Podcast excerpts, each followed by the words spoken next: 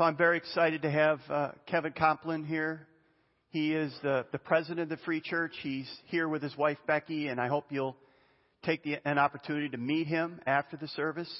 Uh, Kevin, come on up. And we've, we're part of the Evangelical Free Church of America, or we shorten it, and we call it the Free Church. And uh, Kevin is the president of the Free Church, so I guess we could say he's dad. And Dad, thanks for being here. You're welcome. Yeah. You're welcome. Thank you. Oh, wow. Matt, thank you very much. And just uh, Becky and I are really excited to be able to be here. And just in the, the short time we've been here this afternoon and into early evening, it has been good. Get a sense of your community and of what God's doing in the church. In fact, we, we just spent a good part of last week in Louisville at the Challenge Conference. And to be able to see forty-five hundred students and, and youth leaders worshiping, seeking God together, what an absolutely exciting time. And God is at work in so many places. And for, for Becky and myself, it is one of the real joys for us is to be able to come to communities across America and hear what God's up to. Because He's up to some pretty amazing things. And when I think about that and just even what uh, what what you're doing here and this new opportunity downtown and in, in, in the in the Roshek building and that new ministry, I really believe God has some incredible things in store for your congregation here at Hope Church and the ministry in this community. Well, I'd like to take a moment and just pause and pray and ask God to speak to our hearts through His Word. Um, I had a privilege to be a pastor for almost twenty-five years and serve as a missionary for a decade. I love opening the Word of God. Would you pause with me? Father, I ask now that by your Holy Spirit, you would teach us the incredible truths of your word. We long to hear from you today. The events going on in the world around us are troubling to us, and we come and we simply say, Lord, what we need is to hear from you, your word, your spirit in our hearts. So we submit ourselves now to you, and we pray this in Jesus' name. Amen. Now, and I don't know about you, but this happens to me. There are some days that just don't turn out like I'd planned. Uh, do you have some of those? You get up in the morning, you have a plan of what your day is going to be. You get partway into your day, and it is nothing like you had planned.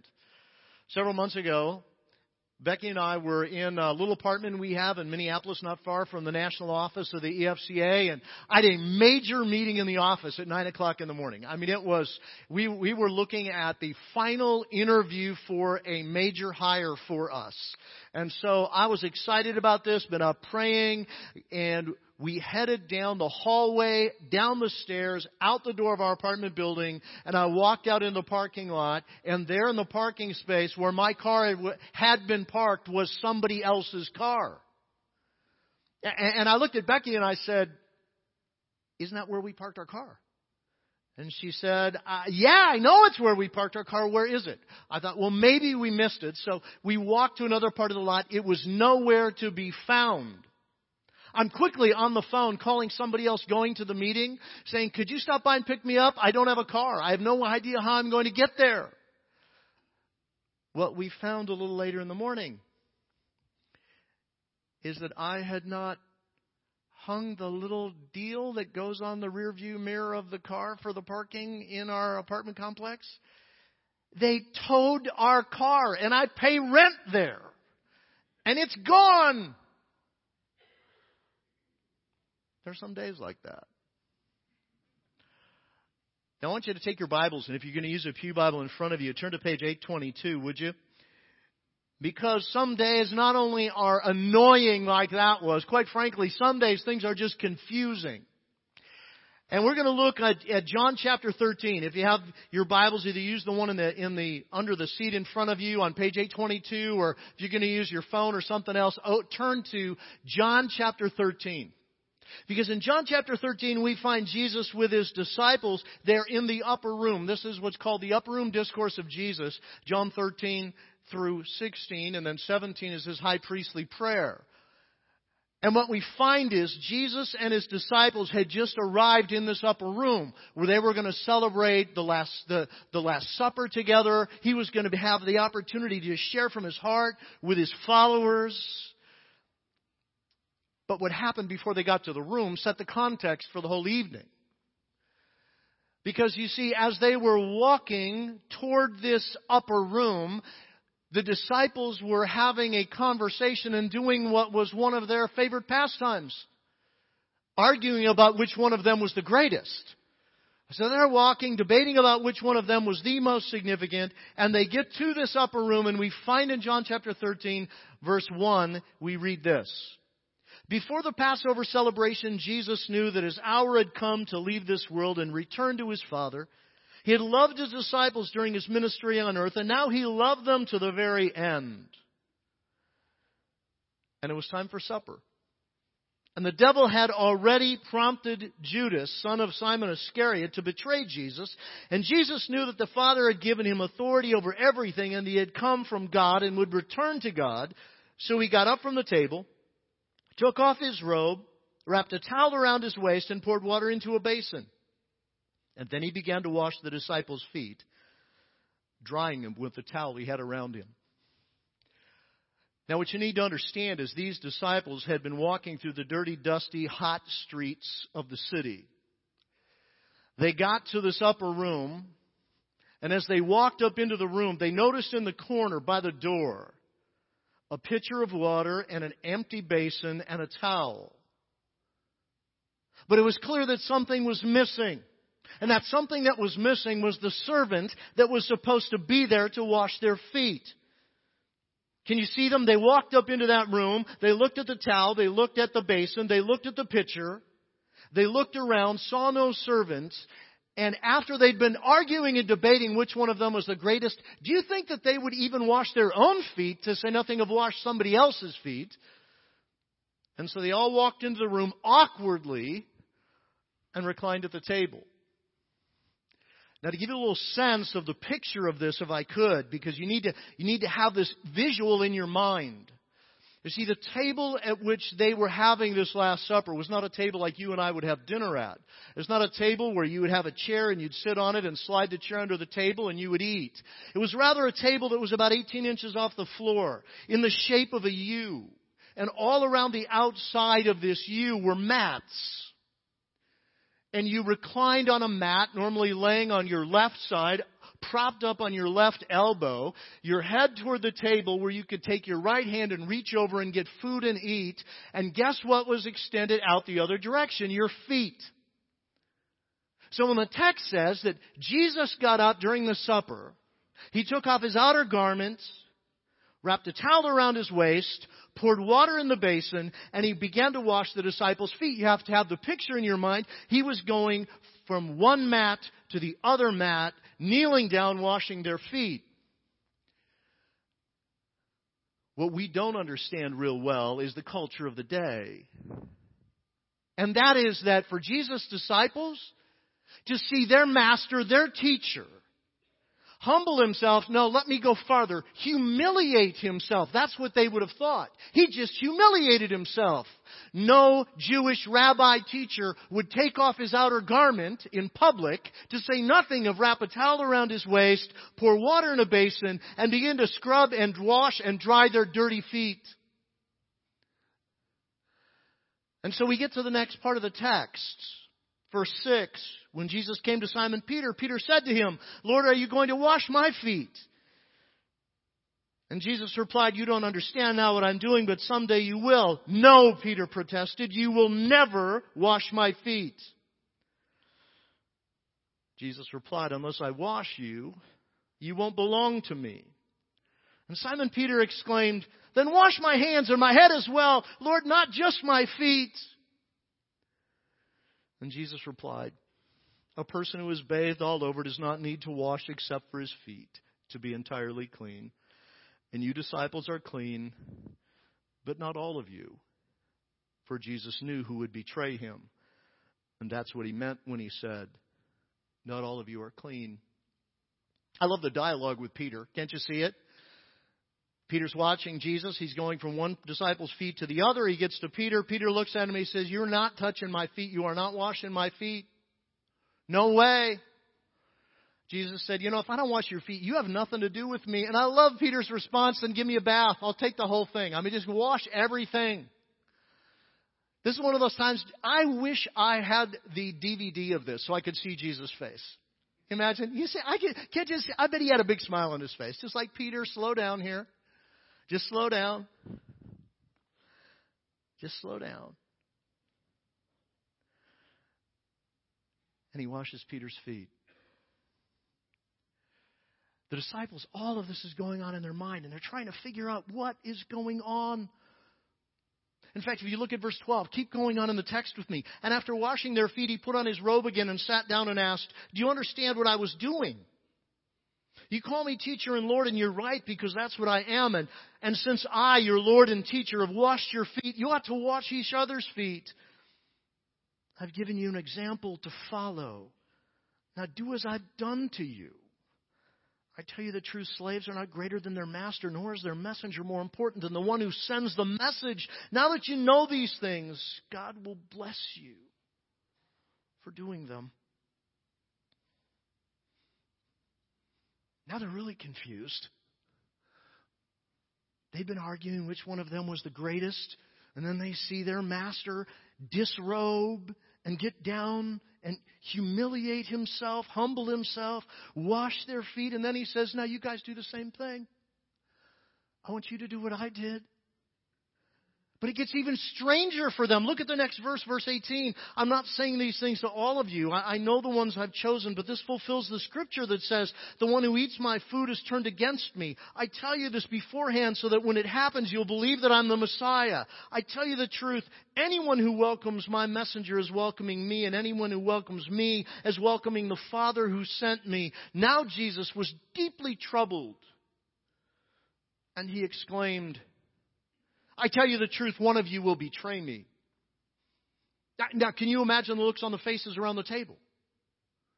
It was bad enough they'd been arguing with each other about which one was the greatest and that there was no servant, and they still don't understand why fully why Jesus washed their feet. And suddenly now he says, "One of you will betray me." And they're looking back and forth. If you look at the text, they, they looked at one another. Verse twenty-two, and they're wondering who, who he meant. And, and, and, and so what, what, you, what you see in the text is, is that John, the disciple Jesus loved, was sitting next to Jesus. And Simon Peter was across the table. Motioned to John because John was next to Jesus. And just so you have the picture in your mind, John's leaning on his, on his, left, on his left elbow. Jesus is right behind him. Peter says, "Ask the master." What does John do? He rolls over like this right next to Jesus and he whispers to him, "Who is it?" And Jesus says, "It's the one who I give the morsel that I've just dipped in the bowl." And he dips it in the bowl and he gives it to Judas. And Jesus looks at him and says, "What you're going to do, do quickly, go." And the text tells us that Judas got up and left, and it was night. The light of the world in the room and the darkness. But come back to the text with me. Because in verse thirty-one it goes on. "As soon as Judas left the room, Jesus said, 'The time has come for the Son of Man to enter his glory, and God will be glorified because of him. And since God receives glory because of the Son, he will soon give glory to the Son. Dear children, I will be with you only a little longer. And as I told the Jewish leaders, you will search for me, but you can't come where I am going. So now I'm giving you a new commandment. Love each other just as I've loved you. You should love each other. And your love for one another will prove to the world that you're my disciples.'" Now the shock hits them. "One of you will betray me." Judas gets up and leaves.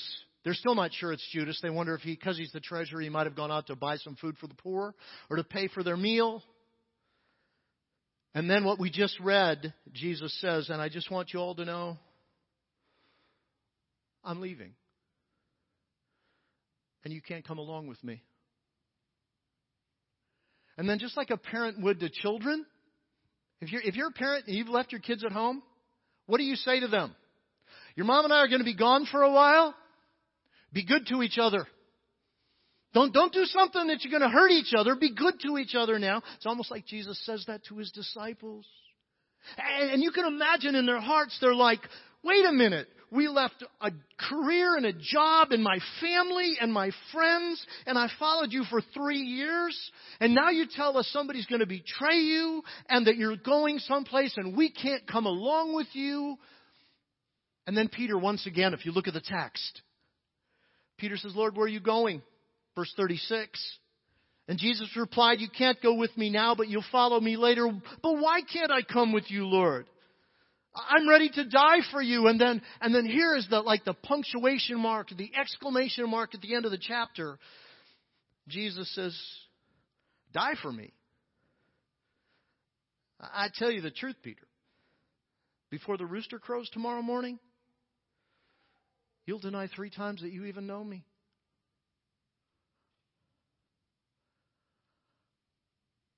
Can you imagine how troubled the hearts of these disciples were? In the weeks prior to this, they had seen Jesus raise the dead and heal the sick and teach, and people were flocking to him. They'd just been a part a few days earlier of what we call Palm Sunday. They all came into Jerusalem, and everyone was shouting, Hosanna! Blessed is the one who comes in the name of the Lord. Everything seemed to be going so well. And now this. And their hearts are just stirred within them.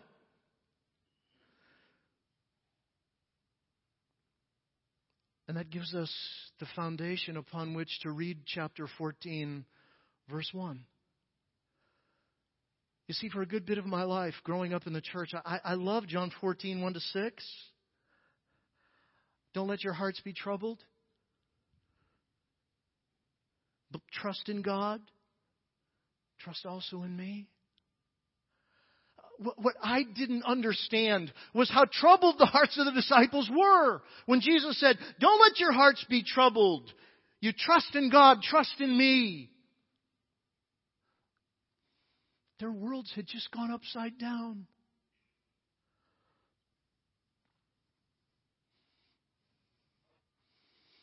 We got into town and I picked up the Telegraph Herald. Front page. America is weeping after three tragic days. And the subtitle. And some are left to wonder how much strife still exists in two thousand sixteen. A troubled nation. What's coming next? Can you imagine the brokenness in the hearts of those families who have lost loved ones? Fear, anger, despair. What will be next?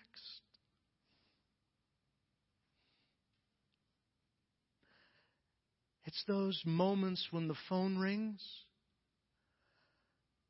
And it's a call that will change your life. For you see, there are annoyances in life, like your car gets towed. And then there are things that change you forever.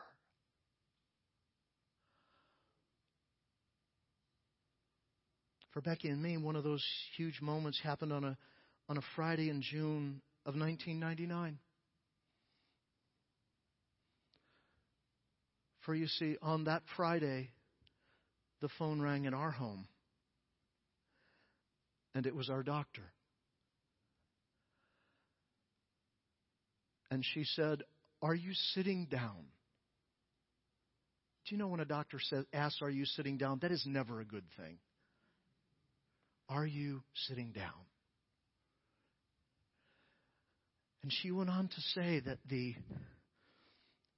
that the radiologist's report for the lar- for the lump the size of a half a robin's egg that was under the left knee of our twelve-year-old son was a type of bone cancer called osteosarcoma. I I made the mistake of going on the internet to look about it.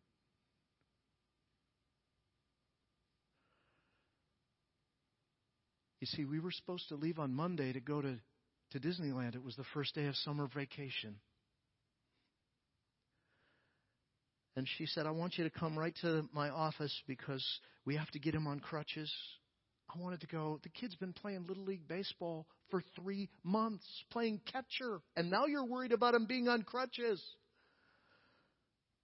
And she said, Monday, I have an appointment nine o'clock Monday morning with a children's oncologist at Stanford University Hospital. I want you there at nine o'clock. And it moved us into fifteen months that changed our lives. twenty-two rounds of chemo and twenty-six hospitalizations, three major surgeries, including an amputation at his knee. And it brought us to the point in our lives where we came flat on our face before God.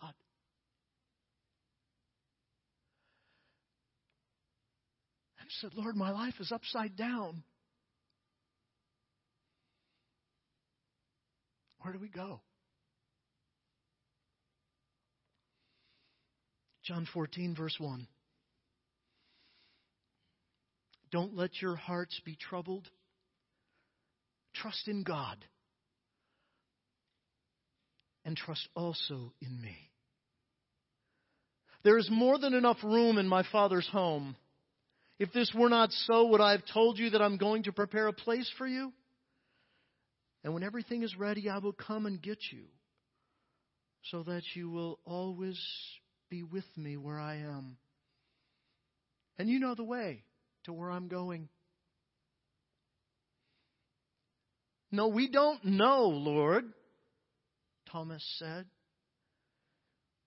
We have no idea where you're going, so how can we know the way?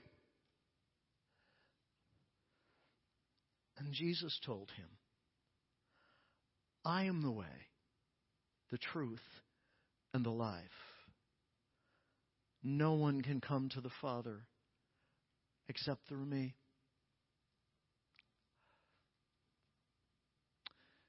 Do you see, friends, there is something that just leaps off the page of John fourteen to us.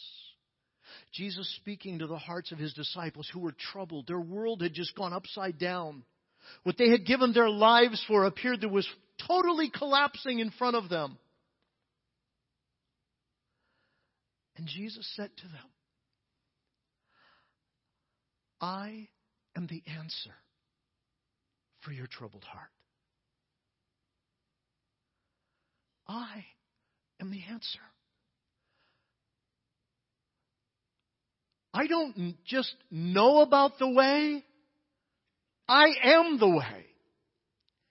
And I'm not just here to teach you truth. I am the truth. And I'm not here to point you to some kind of life. I am the life. I am God's answer for troubled hearts. You see, friends, it's this gospel of Jesus Christ. The good news that God is reconciling a broken world and broken people to himself through the life, death, and resurrection of Jesus. God's intention, we read it in Genesis chapter one and two. He created the man and the woman. He put them in a garden. They were in a right relationship with him, in a right relationship with each other. They understood themselves from the eyes of God, and they understood their purpose in life. And in Genesis chapter three, when the temptation came, they chose that they wanted to be God and not let God be God, and they disobeyed, and everything changed. It distorted and broke their relationship with God. It impacted their relationship with one another. If you read the text, they start blaming one another in Genesis chapter three. It impacted how they saw themselves. They felt shame and they hid. They were afraid for the first time. And it affected even how they saw what God had given them to do in the world. But the scriptures are clear in the book of Ephesians chapter one that before the foundation of the world, God had a plan to bring broken, troubled people back to himself through Jesus Christ.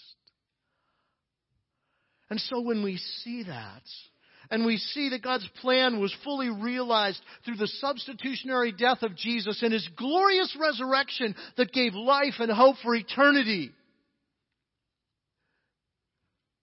And we realize that it is out of that good news that brings forgiveness and a right relationship with God and a transformation of heart. And it changes how I look at others and how I see myself and how I see God's work for me in the world. Everything is new. And part of the challenge in the world around us today is that people see life as cheap, unvaluing of people that are different than us, whether it's their ethnicity or their age or their socioeconomic position in life. And we don't see them as being precious people created in the image of God. But the gospel changes that when we come face to face with Jesus and we recognize that each individual human being is precious in the eyes of God. From the preborn to those in the last hours of their life.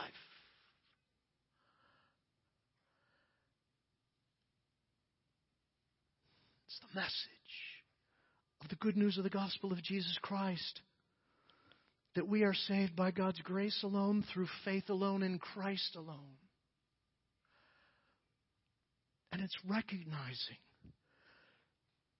that the world around us, and maybe it's you today, you, you read the newspaper accounts, you went on Facebook, you saw the videos. Maybe you did what I ended up doing Thursday night. I happened to turn the news on in Louisville, wondering what was going on in the world. And I'm watching live the events in Dallas unfold. Or maybe you got a call from a doctor this week. Or maybe you're wondering if your job will continue. Or whether your marriage will survive. Or what will happen in your life. But I'm here to tell you that the same word that Jesus gave to those troubled-hearted disciples is the same word he gives to us. I am the way and the truth and the life. No one comes to the Father except through me. And Jesus said he was going away. He told his disciples, I'm leaving. But not only did he, not only is Jesus God's answer for troubled hearts, Jesus gave us a gift that empowers us to live for him. And if you come in chapter fourteen, I want you to look with me, starting in verse fifteen of chapter fourteen. Jesus says, if you love me, obey my commands, and I will ask the Father, and he will give you another advocate who will never leave you. He's the Holy Spirit who leads you into all truth. The world cannot receive him because it isn't looking for him and doesn't recognize him. But you know him because he lives with you now and later will be in you.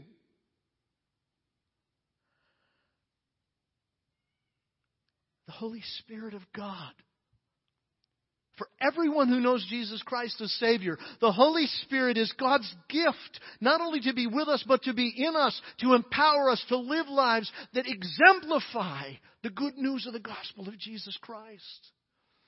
He hasn't left us alone. He hasn't left us to walk this earth and live our lives wondering, how am I going to deal with this? Where am I going to have any sense of, of, of just the, the, the peace of God in my heart? And how am I going to have the ability and the power to do this? And how am I going to even know what God wants me to do? The Holy Spirit empowers you. He teaches you. He's God's presence with you and in you. Even as Jesus is God's answer to troubled hearts, the Holy Spirit is Jesus' gift that enables us to live for him. And so in the midst of a world that seems so often to be going upside down, in the midst of a world that we wonder what is happening, Jesus doesn't leave us like orphans.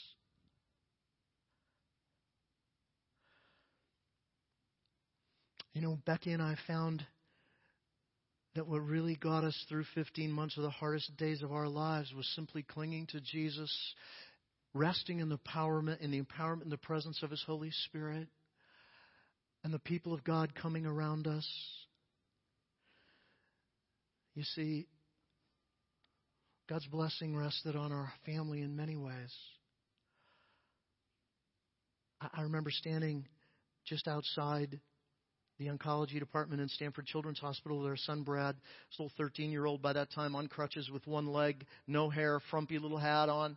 And, and there had been a girl that was in his junior high, public junior high, who had been diagnosed with some type of stomach cancer. She was at Stanford being treated, and her mom found me out in the hospital, knew I was there, said, "You have to come and share Jesus with my daughter." I shared Jesus with her daughter, who was on a ventilator, literally in the intensive care unit. They thought she was going to die. She trusted Jesus. She was able to get out of the hospital. A woman from our church Church discipled her, and I will never forget my son Brad, thirteen years of age. We're getting ready to go in for another chemo treatment, and he looked at me and he said, "Dad, I've been thinking, do you think God let me get cancer so that Angela could come to know Jesus? Because she's in heaven right now with Him."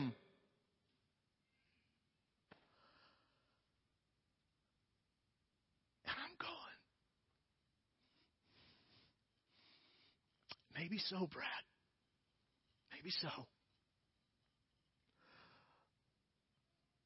And then he said, "And you know, Dad, what we've seen is through all of this, the love of Jesus and God and people from the church, they've cared for us. And we've seen some people come to know Jesus. And, and, and isn't it amazing how Jesus loves us?" I, I felt like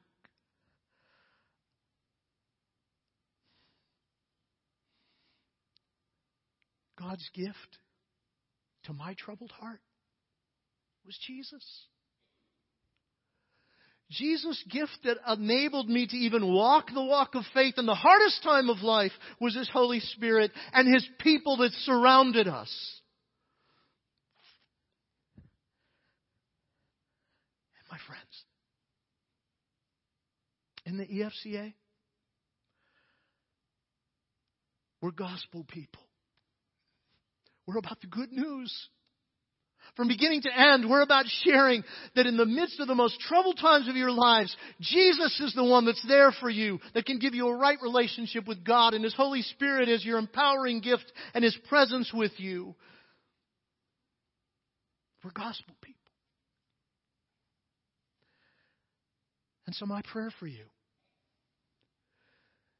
is that you, in your own heart and life, no matter how troubling the world gets around us, no matter how difficult and divisive and broken, have you come to know Jesus as God's answer for your troubled heart? And as He gives you opportunities to tell others about Him, as the Holy Spirit empowers you to live for Him, may He grant us opportunities to tell others whose hearts are troubled. Let not your hearts be troubled. Believe in God. Believe also in me. The words of Jesus. Let me pray. Father, Father, how we delight How we delight in the fact that You are good to us. Lord, I thank You for Your goodness. I mean, even in Becky and my lives, uh, our son Brad, who we didn't know whether he would live or die, Lord, he's he's graduated from college and married and has three kids, and You're You're blessing his life, Lord. Thank You for that. But I thank You as well for what You're doing in the hearts of people in this room. How the gospel and the message of Jesus has transformed people's lives. And Lord, I would pray if there's anyone here today who says, "My life is falling apart. I desperately need Jesus." As they cry out to You, Lord, would You just envelop them and bring them into Your forever family? And Lord, I do pray for those around us who in the tragedies and the brokenness of the last several days They are wondering, where is all of this headed?